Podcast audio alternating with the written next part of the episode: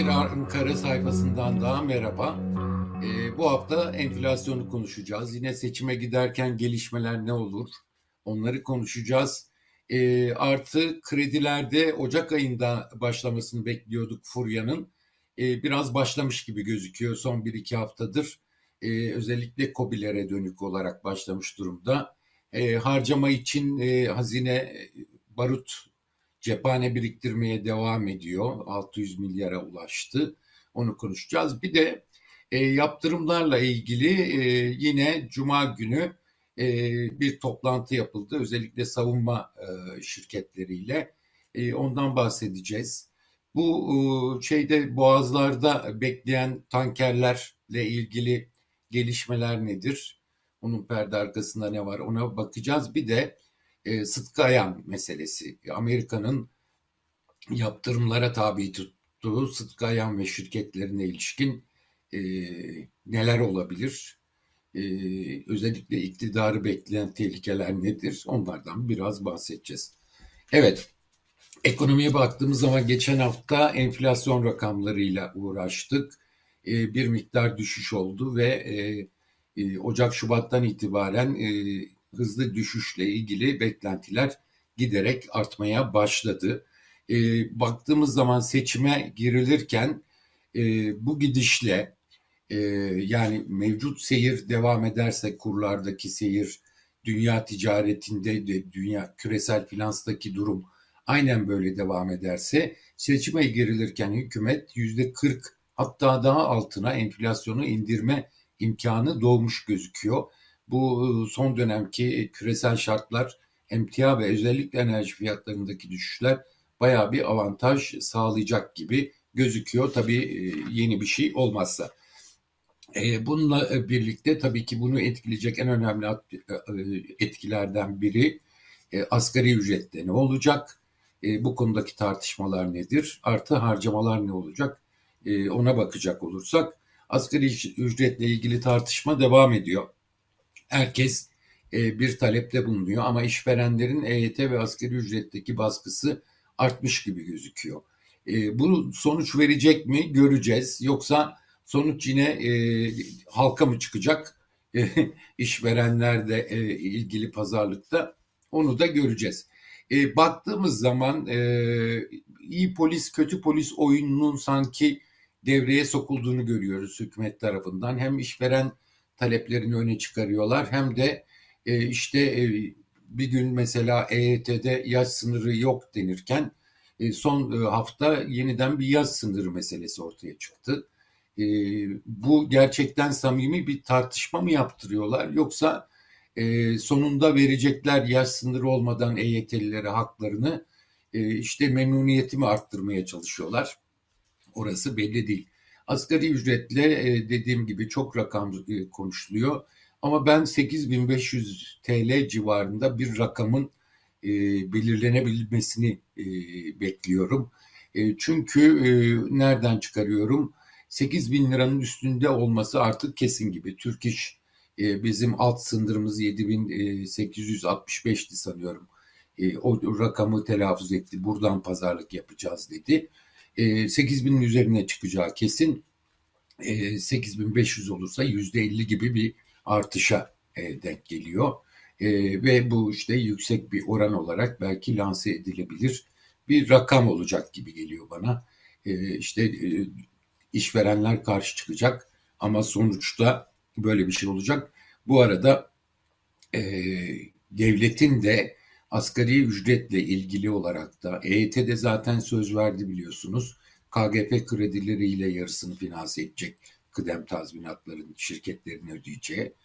Onu da anlamıyorum. Ee, şirketlerin e, hukuken e, zaten o kıdem tazminatlarını bir fonda kendilerinde biriktirmeleri lazım.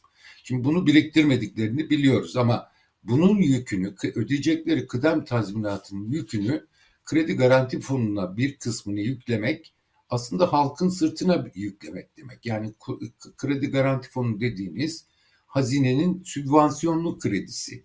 Yani halkın e, ödediği vergilerle e, hazinenin ödeyeceği bir e, fatura. E, işverenin yani eğer bu yola gidilirse ki gidilecek gibi görünüyor, işverenin ödemesi gereken yükün bir kısmını çok fazla olmasa da ama bir kısmını yine halkın sırtına bindirmek anlamı taşıyacak ve biz bu işten ne anladık denilecek sonunda ama e, mecburen bir yola giriyorlar. Asgari ücretle ilgili vergi konularında da yine e, şeyden hazineden fedakarlık e, yapılması beklenebilir. 8500 liralık e, asgari ücret varsayalım e, öyle bir rakam verildi. İç talebi e, dolayısıyla enflasyonu etkileyecek bir rakam mı olur? Tek başına olmaz. Yani zaten e, tüketici kredilerinde de bir artış var. E, biraz sonra geleceğiz. Çünkü insanlar bir anlamda e, faizi yüksek olsa bile tüketici kredileriyle günü kurtarmaya çalışıyorlar.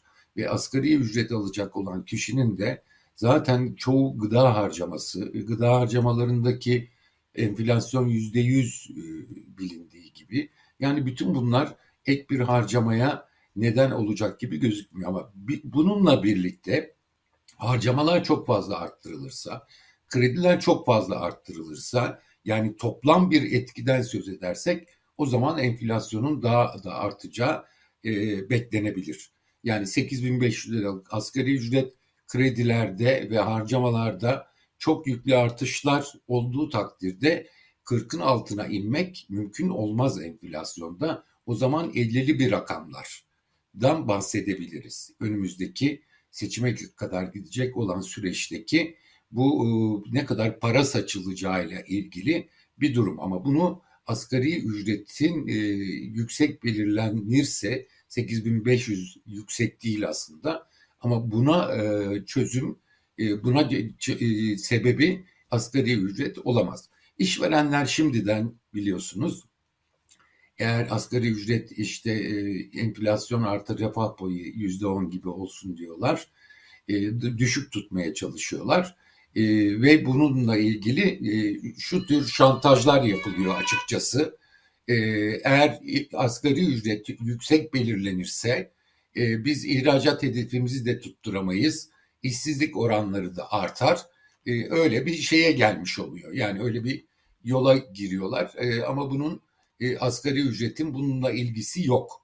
E, bunu her şeyden önce söylemek lazım.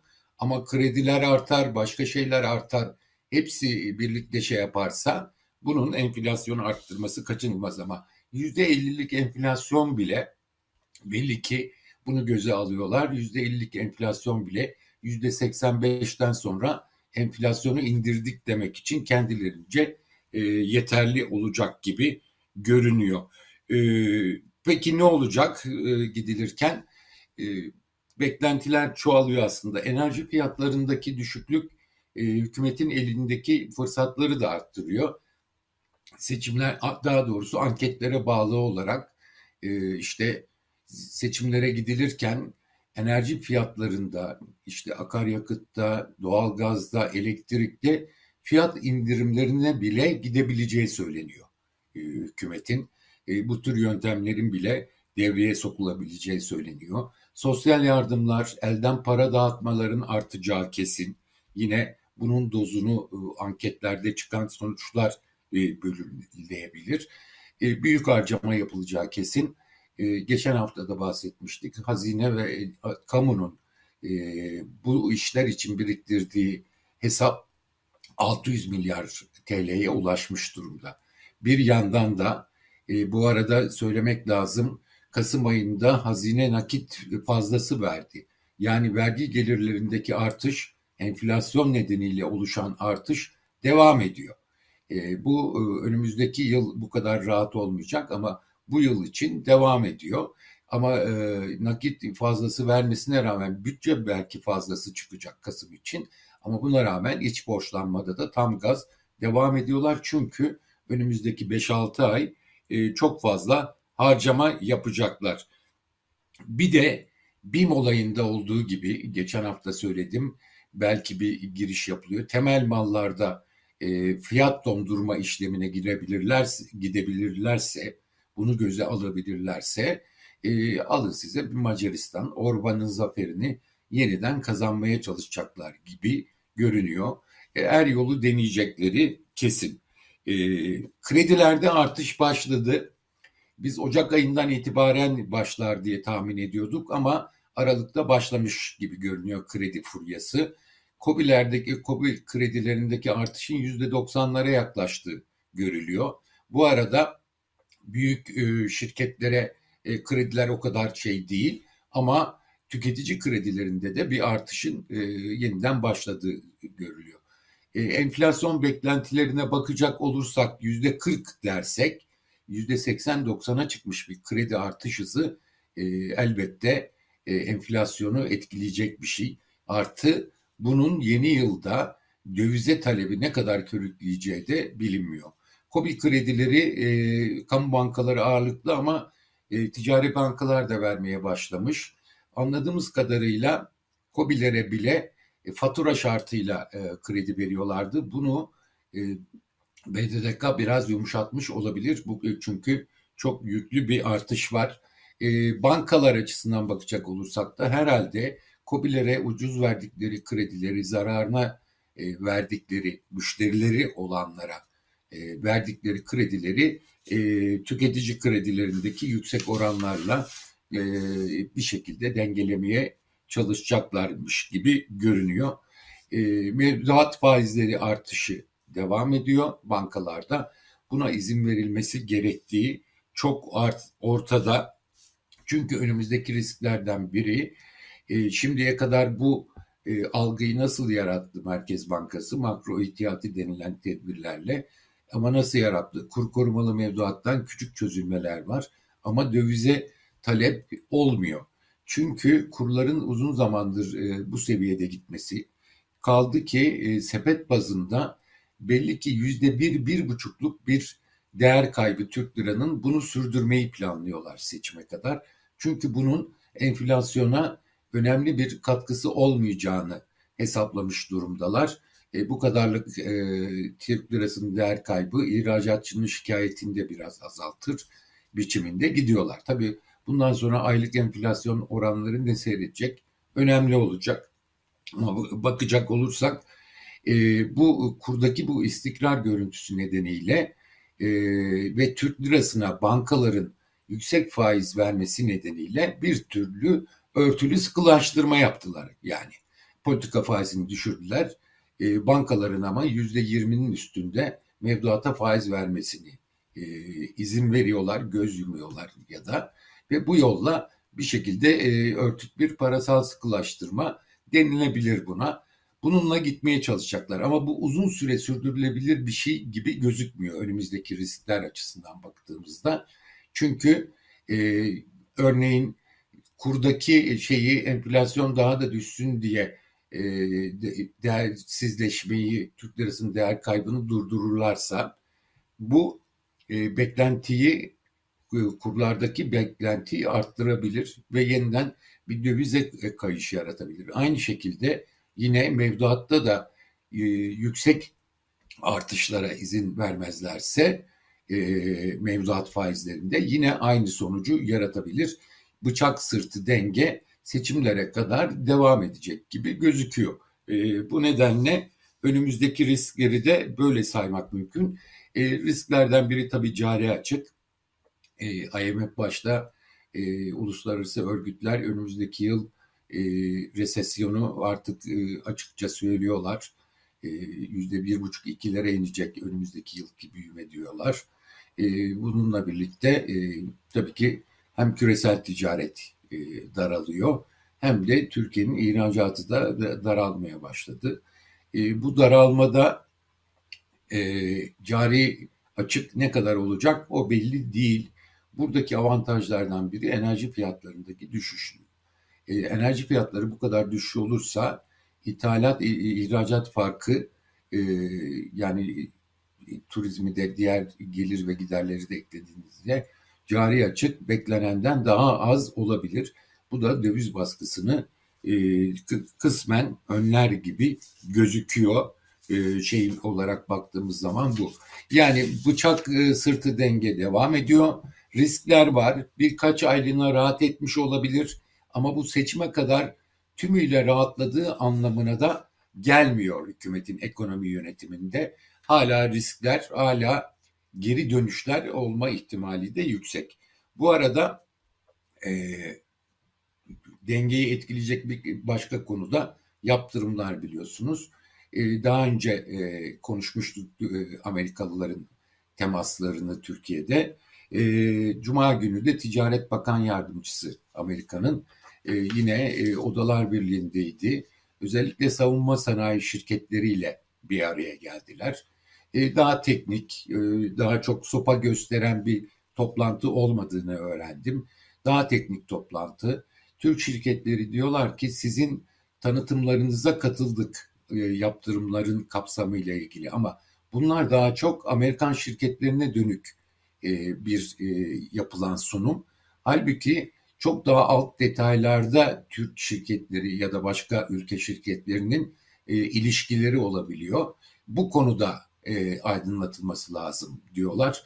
E, ve işte herkes bir şey anlatıyor. Hazine Bakanlığı, Savunma Bakanlığı, Dışişleri Bakanlığı, şimdi Ticaret Bakanlığı kimi biz muhatap alacağız gibi bir şeyleri de e, kaygılarını da dile getirmişler.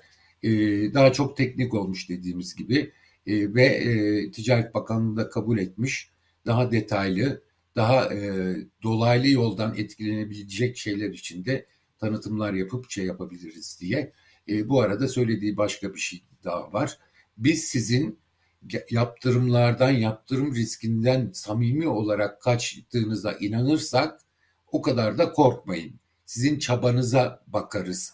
Gerçekten bu konuda ne olup olmadığına diye konuşmuş. E, bu arada Rus ve Kazak gemilerinin boğazlarda bir haftadır yaklaşık bekletilmesi konusu var. E, ABD Hazine Bakanı bile açıklama yaptı. E, sigorta e, çünkü e, Türkiye e, sigorta yaptırmalarını istiyor. E, ABD Hazine Bakanı e, Kazak e, şeyleri için buna ihtiyaç olmadığını söyledi. E, ama Türkiye'de yeni bir uygulama gelecek diyor. E, özetle Londra'nın verdiği büyük e, sigorta şirketlerinin verdiği teminatlar olmadığı takdirde bunların e, şeyden boğazdan geçişi yasakmış. Türkiye ne yapabilir dendiğinde ya e, çatışma pahasına Türkiye'den sigortalattırmayı yoluna gidebilir mevzuatı değiştirerek diyorlar ya da bu gemileri Türk bandıralı yapabilir. Çünkü Türkiye özellikle Rus tankerlerinin ticaretinden e, buraya aracılık da ettiği için buradaki kazancını büyütmek istiyor. Bu yüzden yapıyor ve en çok Türkiye'nin e, söyledikleri Türkiye daha çok Londra'yı zorlayıp bunları kapsama sokmak istiyor ve dolayısıyla yaptırım konusunda kendi tehlikesini üzerinden atmak istiyor diyorlar. E, bir ip çekme e, sürüyor. O ne olacak? Onu göreceğiz. Bu arada e, geçtiğimiz Perşembe gecesi gelen bir haber vardı. Reuters kanalıyla Amerika'nın Sıtkı Ayhan ve şirketlerine yaptırım uygulaması. Bu e, Rusya ile ilgili değil, İran'la ilgili. Yani Rıza Zarrab'ın e, daha önce söz konusu olan yaptırımlarla ilgili kasa yaptırımları. E, burada bir özet verip bir tehlikeye dikkat çekmek gerekiyor açısı, AKP açısından özellikle. Ayan zaten e, işte Azerbaycan, Türkmenistan oralardan e, tankerle e, petrol taşıyan ve kamyon işletmeciliğinden gelen biri. Ama büyümesi AKP iktidarıyla birlikte olmuş durumda. E, 2010'lardan sonra e, sanıyorum. E, İran'a girişi de e, Türkiye'nin İran gazının Avrupa'ya naklinde tek yetkili e, Ayan'ı göstermesi nedeniyle ortaya çıkmış durumda. Ayan da bu nedenle e, 2012'den beri e, İran rejimiyle sıkı fıkı ilişkilere girmiş durumda. Öğrendiğim kadarıyla 2014-2015'ten beri de Amerika'nın radarına girmiş durumda. E, yetkililere sorduğumda Rıza Zarrab benzeri bir olay mı diye bana aynen şunları söylediler. Rıza Zarrab İran rejimi adına Türkiye ile iş yapan biriydi. Ama Sıtkı Ayan Türkiye e, yönetimi tarafından İran'la iş yapmak için görevlendirilen biri diyorlar. E, şimdilik Sıtkı ve şirketleriyle sınırlı ama e, kulislerde konuşulan bilgilere göre saraya çok yakın kişilerle e, Ayan'ın çok yakın ilişkileri var. Elektrik işinde, tanker işinde, İran işinde birçok e, işbirliğinden söz ediliyor. E, sorduğum zaman Amerikalılara e, şimdilik Sıtkı Ayan'la sınırlı bir yaptırım hikayesi diyorlar. Yani özetle siyasi e, kaygılar e, öne çıktığı zaman yine kullanılacak malzemeler Amerika'nın elinde bir başka açıdan da geçmiş gibi gözüküyor. Bu kullanılır mı, kullanılmaz mı, kullanılırsa ne zaman kullanılır? Bütün bunlar tabii ki daha önceki örnek olaylarda olduğu gibi şu anda belirsiz. Ee, özetle ekonomideki durumu e, ve yaptırım gibi e, çok büyük bir riskin e, son ge- gelişmelerini aktarmaya çalıştım. Haftaya görüşmek üzere.